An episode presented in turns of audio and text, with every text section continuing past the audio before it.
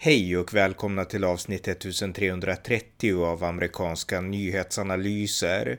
En konservativ podcast om internationell politik med mig, Ronny Berggren, som kan stödjas på swishnummer 070-30 28 95 0. Efter internationella påtryckningar råder nu en vapenvila i Israel-Palestina-konflikten, något jag reflekterar över i detta avsnitt. Varmt välkomna! Ja, jag tänkte då kort prata lite grann återigen om den pågående Israel-Palestina-konflikten och jag gjorde det även i poddavsnitt 1328. Det var tydligt med att det moraliskt rätta i den här konflikten, det är att stå på Israels sida eh, mot palestinierna och mer specifikt mot Hamas. Därför att Hamas mål är att eh, förinta den judiska staten medan Israels mål är egentligen bara att skydda sin egen civilbefolkning. Så att därför är det moraliskt riktigt att stå på Israels sida i den här konflikten. Men det har jag pratat om redan så att i avsnittet ska jag alltså prata om det freds, eh, inte fredsavtal, men det eldupphör som nu råder och som började implementeras i natt efter 11 dagars stridigheter. Och under de 11 dagarna när stridigheterna pågått så Eh, har det hänt en del. Det började med att eh, Hamas sköt in raketer mot Israel från Gaza och allt som allt har 4000 raketer skjutits in från Gaza mot Israel. Eh, Israel, de gav gensvar genom primärt bombanfall mot Eh, Eh, Hamas-festen i Gaza. Och under de elva dagarna så har ungefär en handfull israeler dött och eh, uppemot ja, omkring 300 palestinier har dött och Israels gensvar. Så att det är den övergripande beskrivningen av, eh, ja, av stridigheterna de här elva dagarna. Men som sagt, nu har eldupphör uppnåtts för det, det började ju pressas på internationellt ganska snabbt om att nu måste eldupphör uppnås och eh, vänsterkanten i USA inte minst eh, eh, eh Ilan Omar och Rashida Tlaib och de här eh, pro-palestinska aktivisterna. De pressade USAs president Joe Biden att kräva eldupphör väldigt tidigt. Biden gjorde inte det. Han är i grund och botten en Israelvän och han sa att Israel har rätt att försvara sig och lät Israel göra det. Men nu de senaste dagarna så har han ändrat sig och tycker ändå att eh, ja, nu är det väldigt många civila palestinier som har dött så att Israel måste tagga ner nu. Så att han har alltså pressat Israels premiärminister Netanyahu att gå med på eldupphör. Eh, Egypten de har arbetat från sin sida genom att förhandla med Hamas och eh, Konsekvensen av det är att Israels eh, krigskabinett, de har röstat för nu, jag tror att det var igår, att gå med på ett eldupphör, eh, en vapenvila och Hamas har utifrån sina förhandlingar med, Palesti med, med Egypten gått med på samma sak. Så att eh, sen i natt så är en vapenvila implementerad då mellan de här båda sidorna. Och eh, vi kan utvärdera lite grann vad den här 11 dagars konflikten har resulterat i för respektive sida.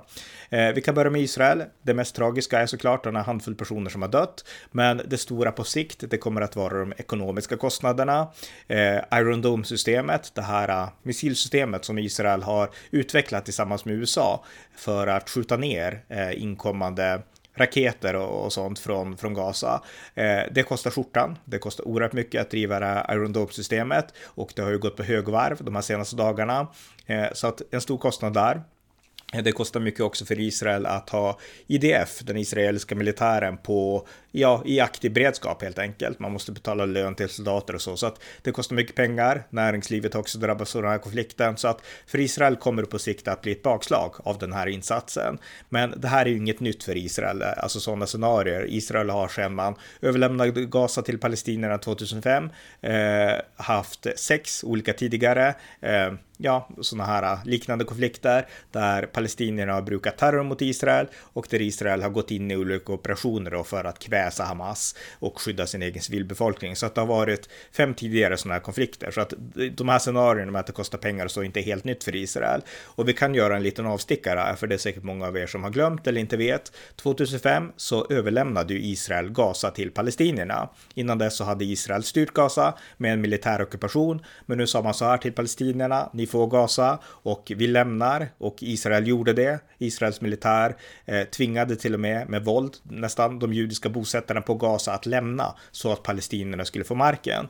Och det enda Israel ville ha utbyte, det var fred, att palestinierna skulle sluta skjuta i raketer och bedriva terror mot Israel. Så blev det inte, utan Hamas byggde snabbt nya raketramper och fortsatte driva terror och Israel fick ingenting tillbaka för att man gav tillbaka Gaza till palestinierna. Det är viktigt att komma ihåg det. Eh, så att eh, det här är inget nytt, eh, just det här med att, att Israel känner att ja, nu måste vi kväsa terrorismen från Gaza. Man har fått göra det ända sedan man överlämnade Gaza 2005, så att det är viktigt att komma ihåg. Så att eh, inget nytt, men fortfarande såklart olika kostnader för Israel och det här kommer också att, att kosta pengar den här operationen då. Eh, gällande Hamas, det Hamas har förlorat i de här stridigheterna, det är primärt infrastruktur. Eh, Israel har sprängt ungefär eller bombat sönder eh, 100 mil tunnlar det är så här att Hamas då, de har grävt tunnlar, dels in mot Israel för att kunna attackera den israeliska staten och in mot Sinai för att kunna komma ut mot Egypten och ja, jag vet inte exakt åt alla håll, men för att kunna smuggla vapen och så här. Mycket av de här raketerna som ehm, eh, Hamas skjuter mot Israel, de kommer ju från Iran så att de smugglas in, material smugglas in till Gaza och tunnlar är väldigt viktigt. Men Israel har nu sprängt bort ungefär 10 mil tunnlar. Därtill har Israel sprängt mängder av olika vapenlager, raketramper och liknande och inte minst så har man slagit ut ett antal av Hamas ledare med precisionsbomber. Så att Hamas har förlorat sin infrastruktur och den israeliska militären, IDF, bedömer att eh, Hamas kommer inte att kunna återhämta sig på ungefär fem års tid. Så att har vi tur så, så kommer någon liknande konflikt och något liknande krig som detta inte att uppstå på fem år till därför att Hamas är för svaga för att kunna fortsätta driva aktivt jihad mot Israel. Hamas hade ju ändå bör sägas. Eh, ja, de hade inte räknat med att, eh, att Israel skulle ge det här gensvaret när man började då skjuta raketer mot Israel och provocera, för det var Hamas som gjorde det. Så, så tror man, tog man nog för givet att Israel inte skulle ge så hårt gensvar på grund av den här politiska krisen som har präglat Israel. Eh, det var ju väldigt jämnt val senast och Benjamin Netanyahu, Israels premiärminister, har suttit svagt och eh, eh, mycket tydde på ett regeringsbyte till och med, där ett, ja, en ny regeringsallians, koalition skulle uppstå, där till och med ett islamistparti i Israel skulle göra, utgöra regeringsunderlag. Så att Hamas trodde nog att nu kan vi anfalla och det är för mycket politiskt kaos i Israel för att de ska kunna slå tillbaka tillbaka. Men det blev precis tvärtom. Benjamin Netanyahu stärkte sig i sin position och han är en av de här tydliga tuffa Israelhökarna. Eh, han var emot att eh, palestinierna skulle få Gaza 2005 och han är väldigt tuff i försvarspolitik och jag personligen är en stor fan av Benjamin Netanyahu. Eh, han är ett föredöme i ledarskap och han är glasklar i sina moraliska ställningstaganden. Så att jag tycker att han är bra. Men hur som helst då, han blev kvar i makten och eh, han beslöt då såklart att nu kommer vi inte att tolerera här igen. Så att IDF gav ett gensvar som jag inte tror att Hamas räknade med. Så att de förlorade väldigt mycket på att ge sig in i den här striden då. Och som sagt, fem år räknas det med att eh, det ska krävas minst för att Hamas ska kunna bygga upp det här, liksom den här infrastrukturen igen som de nu har förlorat. Så att så ser situationen ut. Så att eh, en tid av åtminstone relativt lugn väntar nu i, i den här situationen på grund av det som Hamas har förlorat egentligen. Så det är väl det grundläggande man kan, man kan säga om det här. Men det jag är mest intresserad av att analysera, det är det som kommer att hända på sikt. Därför att återigen, det här är en vapenvila, det är inte en fred. Och eh, vad vi i väst måste förstå, för vi är väldigt angelägna ofta om att eh, tycka att så fort någon dör, någon civil dör, då, då, måste det bli vapenvila för att annars är det, det är inte bra. Liksom civila dör, det är inte bra, krig är inte bra, krig måste alltid stoppas. Och eh, det är såklart en instinktiv god grundinställning att vilja att civila inte dör och att man inte ska kriga. Vem vill inte det liksom? Men situationerna mellan Israel och Hamas är följande. Det är det jag försökt få in nu i de här, i den här podden och i den förra podden, att eh, Hamas är en islamistisk terrororganisation. De är terrorstämplade av EU, de är terrorstämplade av USA och eh, de är det av ett skäl. Alltså deras mål är att förinta den judiska staten. Eh, I Hamas eh, ideologiska skrift från 1998 så är man tydlig med att den judiska staten ska förintas, judarna ska kastas i havet och eh, det går inte att ha fred med Israel. Man reformerade det här lite grann i teorin 2017. Eh, då reformerade man sin gamla charter, eh, men fortfarande så accepterar man inte den judiska staten och man viglar till terror. Man propagera för barn, palestinska barn, att de ska lära sig hata judar och sådana saker. Så att Hamas är verkligen en terrororganisation. Och har man bara en vapenvila med de här så måste man förstå att det som då händer, alltså man har en vapenvila istället för att besegra och på djupet krossa en sån här terrororganisation, då måste man inse att den här vapenvilan bara är temporär och att så fort den här motparten är stark så väntar en ny konflikt. Därför deras mål är inte att leva liksom sida vid sida som vänner efter att någon viss landdispyt är löst. Då hade de kunnat bli lugna efter att de fick Gaza, utan deras mål är att förinta den judiska staten. Och med sådana kan man egentligen grundläggande inte kompromissa.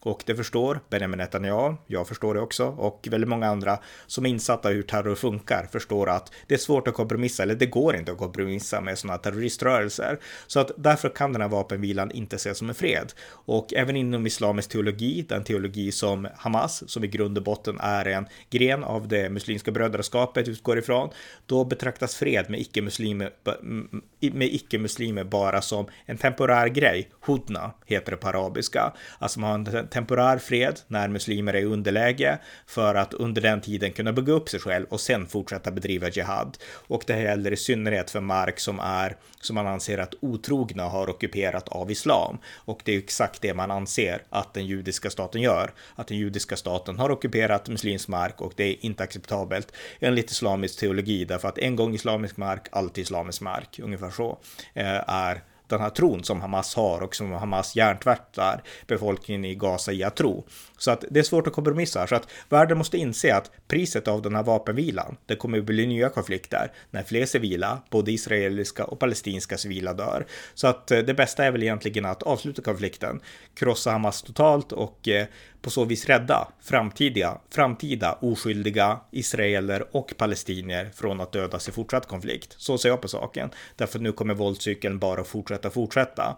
Men det här jag beskrivit nu, alltså ett totalt krossande av Hamas, det är såklart också lite orealistiskt därför att palestinierna bor där. De är hjärntvättade i Hamas tänkande och det finns ingen tydlig lösning på det här. Det går inte bara att gå in heller och krossa Hamas och sen tro att de inte reser sig igen. Därför att det är tänkandet, det här jihadistiska fanatiska tänkandet, det är relativt utbrett bland palestinierna i Gaza. Så att det finns alltid ny grogrund för, för den här rörelsen att växa upp. Så att det är inte så enkelt som jag säger här nu, utan jag förklarar bara att man måste förstå att det här är ramarna för konflikten.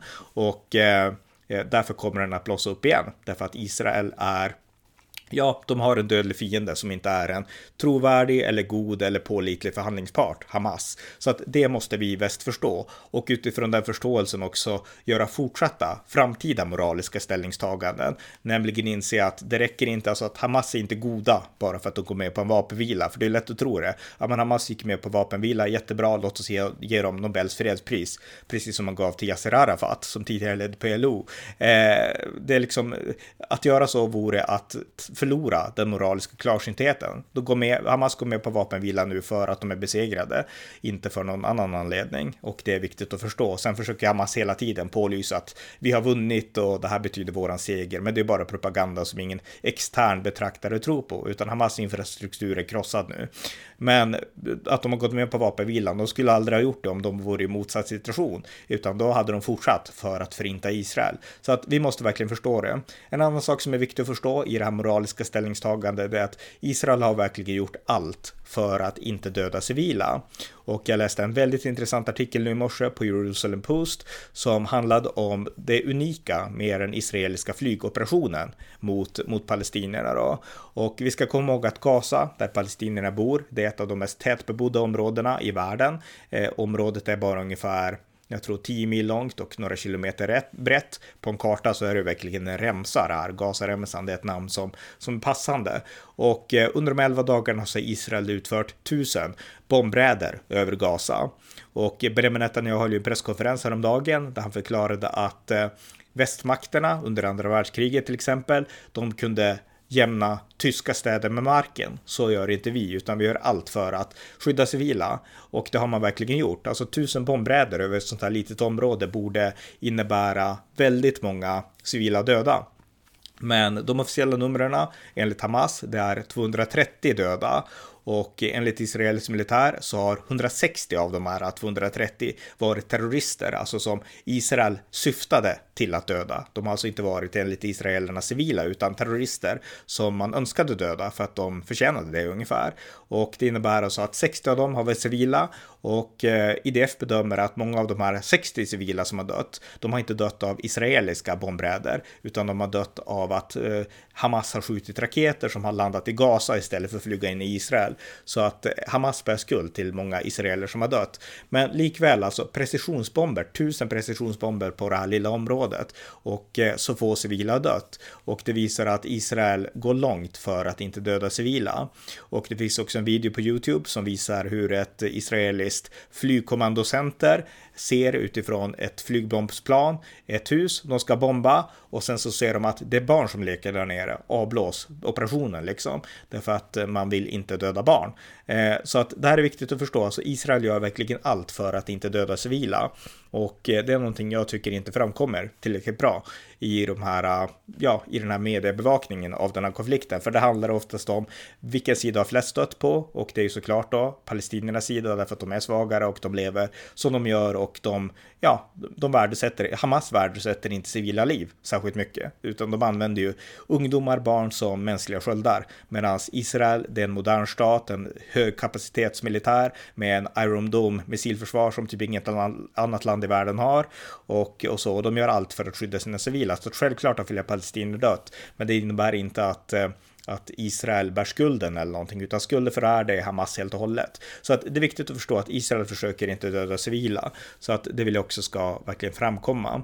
Eh, jag tycker också att Benjamin Netanyahu, som jag sa, han är ett föredöme i ledarskap. Han har hanterat den här krisen oerhört eh, balanserat, skulle jag vilja säga. Han har hållit en del presskonferenser då, där han har förklarat de här övergripande strukturerna i konflikten och han har varit lyhörd mot USA och samtidigt varit också väldigt återhållsam i, i, i det som eh, ja, i den operationen. Han har inte gått in med marktrupper och liknande och så. Eh, så att eh, jag tycker i mångt och mycket att Israel har hanterat den här konflikten bra. Men återigen, det jag verkligen vill betona innan jag går vidare till den avslutande delen av den här podden, det är att det finns ingen moralisk likhet här. Eh, Israel är den som har moraliskt rätt, palestinierna har moraliskt fel och eh, konflikten är inte över, utan det här är ju egentligen bara som, som namnet säger, ett eldupphör. Alltså kampen kommer att fortsätta så länge Hamas existerar. För Hamas vill i grund och botten utrota judarna och ta över det som är den judiska staten. Det, det är det som är Hamas mål och det går inte att kompromissa med dem. Så vi måste förstå att det här är ett temporärt eldupphör och vi har ingen lösning på konflikten i dess helhet just nu. Men eh, oavsett det så har Israel den moraliska rätten, även om det skulle komma en ny konflikt. Och det är det jag vill att ni ska komma ihåg. Så att det var lite kort, mina tankar om den här vapenvilan. Eh, så vill jag också avsluta med att prata lite grann om de här eh, mängderna av antisemitiska dåd som väst har blivit drabbad av. Eh, I min förra podd så berättade jag om eh, de här bilarna som hade kört i London i ett judiskt område och ropat i megafon att vi ska våldta judiska döttrar och sådana saker. Eh, listan nu på antisemitism i väst, i USA och Europa är enorm. Det finns enorma exempel nu på hur judar har blivit påhoppade. Jag läste om att eh, eh det har hänt i New York, det har hänt i Los Angeles och eh, eh, judar har helt enkelt blivit påhoppade bara för att de är judar på grund av den här konflikten. Och eh, tänk USA om vi börjar där eftersom jag poddar om USA mycket. Eh, det har ju varit mycket uppmärksamhet i USA nu om de här asiaterna som har blivit påhoppade, rasism mot asiater eh, primärt, för, driv, framdrivet av svarta ska sägas. Men innan dess var det också mycket prat om liksom våld, brutalitet mot svarta, polisvåld inte minst. Eh, just nu så pågår det antisemitiskt våld mot judar i USA och eh, i mångt och mycket eh, begås det våldet av pro-palestinier, araber i USA. Och likadant i Sverige, vi har de här stora pro-palestinska demonstrationerna där det skanderas antisemitiska saker. Och till och med Carl Bildt, han var ute nu och gjorde någon absurd parallell till, till, rasism, till nazismen, eh, jämförde Israel med, med nazister eh, och så. Så att jag menar, antisemitismen, den sveper nu fram över Europa och över USA. Och eh, den här måste vi ta på allvar och vi måste uppmärksamma den lika mycket som man i USA uppmärksammar våldet mot asiater och som man här i Sverige och i Europa gärna vill prata om Black Lives Matter, trots att vi inte har samma problem alls som i USA. Men den här antisemitismen, den nya antisemitismen som primärt kommer från Eh, den muslimska massinvandringen till väst, den måste vi prata mer om nu. Därför att just nu så är det på grund av den här konflikten som eh, är Hamas fel i grund och botten, men på grund av den och det spinn som finns mot den eh, i förhållande till den så, så har det växt fram mycket allvarlig antisemitism i Europa och i, i, i västvärlden. Och den måste vi verkligen mota bort. Och eh, ja, det blir väl det som blir fortsättningen av den här konflikten. Vi får se hur antisemitismen fortsätter utvecklas. Men ja, en vapenvila finns inte. Men ska vi lära oss något av den här konflikten, då är det hur lätt det palestinska narrativet nu kan spridas i Europa och i väst. Att Israel är onda och eh, ja, att eh, palestinierna är bara de här svaga David och Goliat, David mot Goliat och att därför måste man stödja palestinierna. Det är narrativet som sprids och det är ett falskt narrativ som man måste kontra och görs inte det så kommer antisemitism att fortsätta spridas i, i Europa och det är viktigt nu att begränsa den här konflikten och se till att den hålls där mellan israeler och palestinier där vi har ett tydligt ställningstagande för Israel, men inte att den sprids över hela världen och där liksom framför, framförallt inte att den ger liksom eh, näring till den här antisemitismen där man sammanblandar kritik mot staten Israel med hat mot judar i allmänhet. Det är väldigt viktigt och det är väl det jag vill på något sätt hamra in i den här analysen av den här vapenvilan. Eh, jag får återkomma längre fram till längre analyser. Tack! Det var avsnitt 1330 av amerikanska nyhetsanalyser. En podcast som finns för att ge det konservativa perspektiv på världspolitiken som inte ges i svensk media. Stöd gärna detta projekt på swishnummer 070-30 28 95 0. Alltså 070 30 28 95 0. Eller via hemsidan på Paypal, Patreon eller bankkonto. Det var allt för idag. Tack för att ni har lyssnat. Música